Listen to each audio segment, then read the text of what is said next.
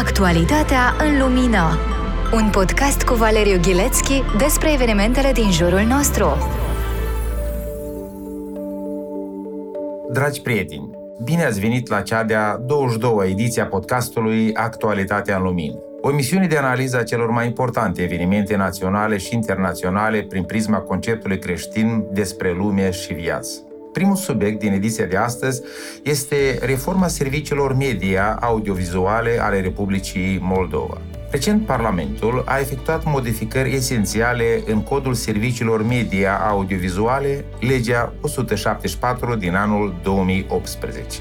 Reforma serviciilor media audiovizuale este o reformă foarte importantă. Serviciile audiovizuale, în special cele vizuale, continuă să fie în topul mijloacelor de informare. Din punct de vedere al conceptului creștin despre lume și viață, libertatea de exprimare și cea de informare sunt două pietre de timilie foarte importante în edificarea unui stat liber și democratic. Campaniile electorale astăzi sunt practic războaie informaționale. Actorii politici știu că nu poți ajunge la putere dacă nu câștigi războiul informațional. Mai mult ca atât, nu poți deține și nu poți menține puterea dacă pierzi bătăliile informaționale care practic au loc în fiecare zi, iar mijloacele media sunt cele mai eficiente arme în lupta informațională. Iată de ce, de regulă, după ce are loc schimbarea puterii, suntem martori ai modificărilor din acest domeniu. Nici data aceasta nu a fost o excepție de la această regulă. Serviciile mass media audiovizuale sunt în egală măsură servicii culturale și servicii economice. Importanța lor crescândă este subliniată și în directivele europene pentru societate, pentru democrație, în special prin asigurarea libertății de informare, a diversității de opinie și a pluralismului în mass media. Fără îndoială că anumite schimbări se cereau în acest domeniu. Conform indexului libertății presei în lume, Moldova ocupă astăzi locul 89 din 180 de țări. Practic este la mijlocul clasamentului. Apropo, un detaliu interesant este că în 2018 Moldova era pe locul 91, adică cu două locuri mai jos decât în prezent. Pentru comparație, România ocupă în prezent locul 48, Georgia locul 60, Armenia locul 63, Kyrgyzstan 79. Este adevărat însă și faptul că avem țări cunoscute în regiune care ocupă locuri mai joase decât țara noastră. Spre exemplu, Ucraina este pe locul 97, Rusia pe locul 150, iar Belarus pe locul 158 din 180 în timp ce primele patru locuri sunt ocupate de următoarele țări nordice, Norvegia, Finlanda, Suedia și Danimarca. Întrebarea care apare, analizând modificările efectuate, este dacă prin aceste modificări se va îmbunătăți situația din domeniul media audiovizual. Pentru a găsi răspuns la această întrebare, vă propun să ne uităm la cele mai semnificative modificări ale codului serviciilor media audiovizuale. Prima modificare ține de numirea directorului general al furnizorului public național de servicii media, sau așa cum este cunoscut publicului larg, directorul general al companiei Teleradio Moldova. În baza acestor modificări, numirea directorului general va fi făcută de către Parlament, mandatul directorului general va fi de șapte ani, fără posibilitatea de a fi reînnoit. Parlamentul va avea dreptul nu doar să numească directorul general, dar va avea și dreptul să-l demite. Este adevărat că Parlamentul va putea să-l demite pe directorul general doar atunci când va constata că el nu își îndeplinește satisfăcător atribuțiile sale, lucru care niciodată nu va fi greu de demonstrat. Ultimele demisii, inclusiv demisia în corpore a Consiliului Coordonator al Audiovizualului, fiind o dovadă a acestui fapt. O altă modificare este modalitatea de formare a Consiliului de Supraveghere al furnizorului public de servicii media – care în urma reformei date se va numi Consiliul de Supraveghere și Dezvoltare. Componența Consiliului va fi adoptată de asemenea de către Parlament, lucru care se practica și anterior. Deosebirea principală însă constă în mecanismul de formare a Consiliului. Conform modificărilor efectuate, Consiliul va fi alcătuit din șapte membri, în loc de nouă, cum era anterior, iar membrii vor fi numiți pe un termen de șase ani. Trei membri vor fi propuși de către fracțiunile parlamentare, fără ca să se spună clar cum se va face acest lucru, proporțional cu numărul de mandate sau în mod egal. Un membru va fi propus de către președintele țării, De asemenea, un membru va fi propus de către guvern, iar doi de către societatea civilă. La fel ca și în cazul directorului general, membrii Consiliului pot fi demiși înainte de termen în baza constatării de neexecutare corespunzătoare a atribuțiilor lor de serviciu, constatare obținută în rezultatul controlului parlamentar. Nu este greu să vezi că această modalitate de formare și demiterea a Consiliului de Supraveghere și Dezvoltare are o puternică dimensiune politică. A treia modificare majoră ține de modalitatea de formare a Consiliului Audiovizualului. Membrii Consiliului Audiovizualului sunt desemnați prin hotărâre adoptată de Parlament cu votul majorității deputaților prezenți. Aceeași modalitate de numire a fost și anterior. Deosebirea principală și de data aceasta este modul cum sunt propuși membrii în acest Consiliu. Ca și în cazul Consiliului de Supraveghere și Dezvoltare, în loc de 9 membri vor fi doar 7 membri. 3 membri vor fi propuși de fracțiunile parlamentare, spre deosebire de 2 membri cum era anterior. Apropo, anterior, când era vorba de 2 membri propuși de fracțiunile parlamentare, unul era propus de majoritate, iar altul de opoziție. De data aceasta însă nu este clar cum vor fi împărțiți cei trei membri la toate fracțiunile parlamentare. Pe lângă cei trei membri propuși de fracțiunile parlamentare, un membru va fi propus de președinte și unul de către guvern. Ultimii doi vor fi propuși de societatea civilă. În versiunea anterioară a legii, din cei nouă membri, cinci erau propuși de către societatea civilă. Astfel se minimaliza factorul politic în luarea deciziilor de către Consiliu. De data aceasta, dimensiunea politică devine foarte evidentă. În nota informativă la acest proiect de lege se spune, citez, Prezentul proiect de lege are drept obiectiv modificarea serviciilor media audiovizuale cu unele prevederi ce ar permite responsabilizarea furnizorului public național de servicii media, compania Teleradio Moldova, prin instituirea unui mecanism de control parlamentar. Citat închis. Același principiu al controlului parlamentar este invocat și în raport cu celelalte modificări, inclusiv ce ține de Consiliul Audiovizualului. Am spus și într-o altă ediție, o spun și acum că accentul pe controlul parlamentar al actualului legislativ merită a fi susținut. Totodată vreau să subliniez că este foarte important să păstrăm echilibrul instituțional al ramurilor puterii. Orice exces de zel poate avea consecințe grave. Analizând modificările efectuate, consider că mecanismul care a fost propus și a fost votat de către Parlament va duce la dezechilibrarea situației din domeniul serviciilor media audio-vizuale. Componența vădit politizată a Consiliului de Supraveghere și a Consiliului Audiovizualului este mai mult decât un control parlamentar. Este de fapt un control managerial al acestor organe importante pentru funcționarea mass media audiovizual. Dacă în raport cu furnizorul public național, compania Teleradio Moldova, într-o anumită măsură subordonarea față de Parlament este justificată, așa cum este aproximativ și în România, atunci subordonarea Consiliului Audiovizualului față de Parlament implică riscuri mari pentru libertatea audiovizualului privat. Într-un stat liber și democratic, este extrem de important să fie asigurată libertatea de exprimare tuturor mijloacelor media. Știind intențiile și principiile actuale guvernări, putem admite că nu vor fi derapaje mari de la standardele libertății presii. Problema însă trebuie văzută pe termen lung. Legile trebuie făcute nu doar pentru ziua de azi și cea de mâine. Ele trebuie să asigure o bună funcționare a instituțiilor media pentru perioade îndelungate, dacă vrem stabilitate și previzibilitate. Nu cred că trebuie să fii proroc ca să-ți dai seama că actuala majoritate va rezista două, cel mult trei cicluri electorale și asta în cel mai fericit caz, după care vor veni alții la guvernare. Cunoscând suficient de bine arealul politic din țară, vine greu să cred că cei care vor veni după actualii nu se vor folosi din plin, ca să nu zic nu vor abuza de aceste modificări.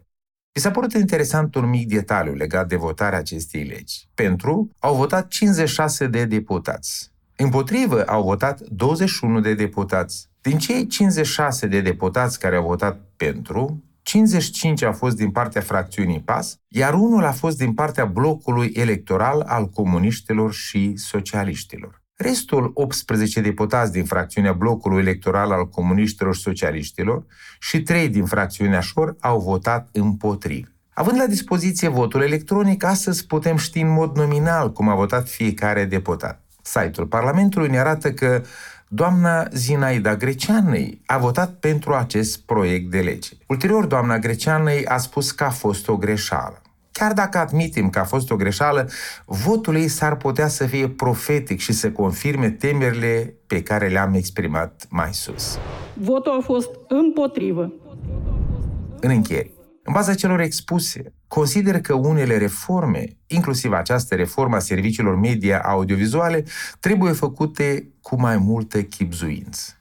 Există suficientă expertiză bună în acest domeniu pentru a fi preluată și implementată. Știu din propria experiență că una din cele mai bune expertize în domeniul media poate fi găsită la Consiliul Europei. Sunt domenii unde aș fi rezervat să recomand Consiliul Europei ca fiind un etalon, dar în domeniul media, cred că avem ce învăța de la această instituție pan-europeană. Am încercat să urmăresc dezbaterile pe marginea acestui subiect, dar nu am văzut nicio referință la recomandările Consiliului Europei. Nu vreau să anticipez, dar cred că după adoptarea și implementarea acestei legi vom primi mesaje critice din partea adunării parlamentare a Consiliului Europei, transmise prin coraportorii pentru Republica Moldova.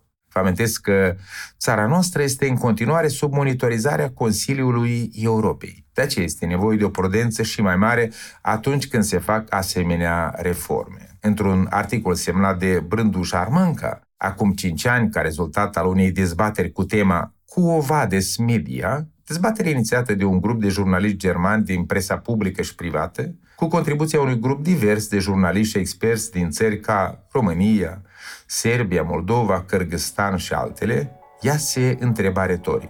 Presa este puterea a patra sau a cincea? Parafrazând-o pe Brândușa, ne întrebăm, vor fi serviciile media audiovizuale din Moldova puterea a patra sau a cincea? O putere independentă sau una dependentă? O ramură a puterii sau o anexă a puterii? Actualitatea în lumină. Un podcast cu Valeriu Ghilețchi despre evenimentele din jurul nostru. Un alt subiect care mi-a tras atenția săptămâna aceasta a fost dezbaterea din Parlament la proiectul de lege care prevede interzicerea publicității la jocurile de noroc. Dintr-un articol publicat de agenție de presă IPN, aflăm că zilnic, în Republica Moldova se vând aproximativ 1,3 milioane de bilete de loterie. În ultimii patru ani de zile, acest sector a cunoscut o creștere exponențială. În anul 2017 s-au vândut doar 425 de mii de bilete de loterie, venitul anual fiind de 3,4 milioane lei. Pe când doar în primele 8 luni ale anului curent s-au vândut peste 328 de milioane de bilete de loterie în suma de 2,6 miliarde lei. Este o sumă atât de mare încât îți vine greu să crezi că suntem una din cele mai sărace țări din Europa.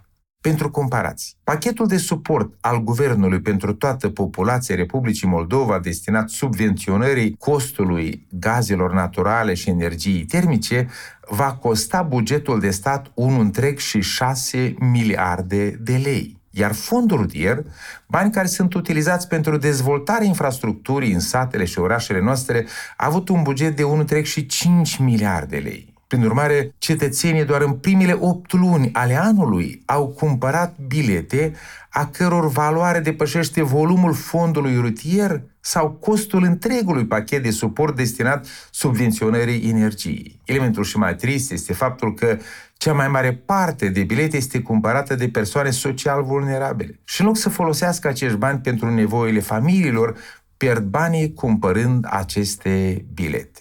Cu regret. Explozia acestui fenomen nu este doar în Republica Moldova. Vânzări mari la biletele de loterie pot fi observate atât în statele din Uniunea Europeană cât și în Statele Unite ale Americii. Acest fapt ne arată o parte a naturii noastre umane și anume cea de a câștiga mulți bani, ai câștiga repede și fără mare efort. Aparent totul este o goană continuă după bogăție. Chiar în zilele acestea, la un post de radio, am auzit un citat la subiect. Dacă vrei să lucrezi, găsește-ți un post de muncă. Dar dacă vrei să fii bogat, trebuie să faci altceva. Astfel, observăm un fenomen de devalorizare a muncii. Văzând acest lucru, este bine să ne întrebăm ce ar trebui să facem ca urmare a unui asemenea fenomen. Ce lecții ar trebui să învățăm? Cum tratează conceptul creștin despre lume și viață loteriile și alte jocuri de noroc?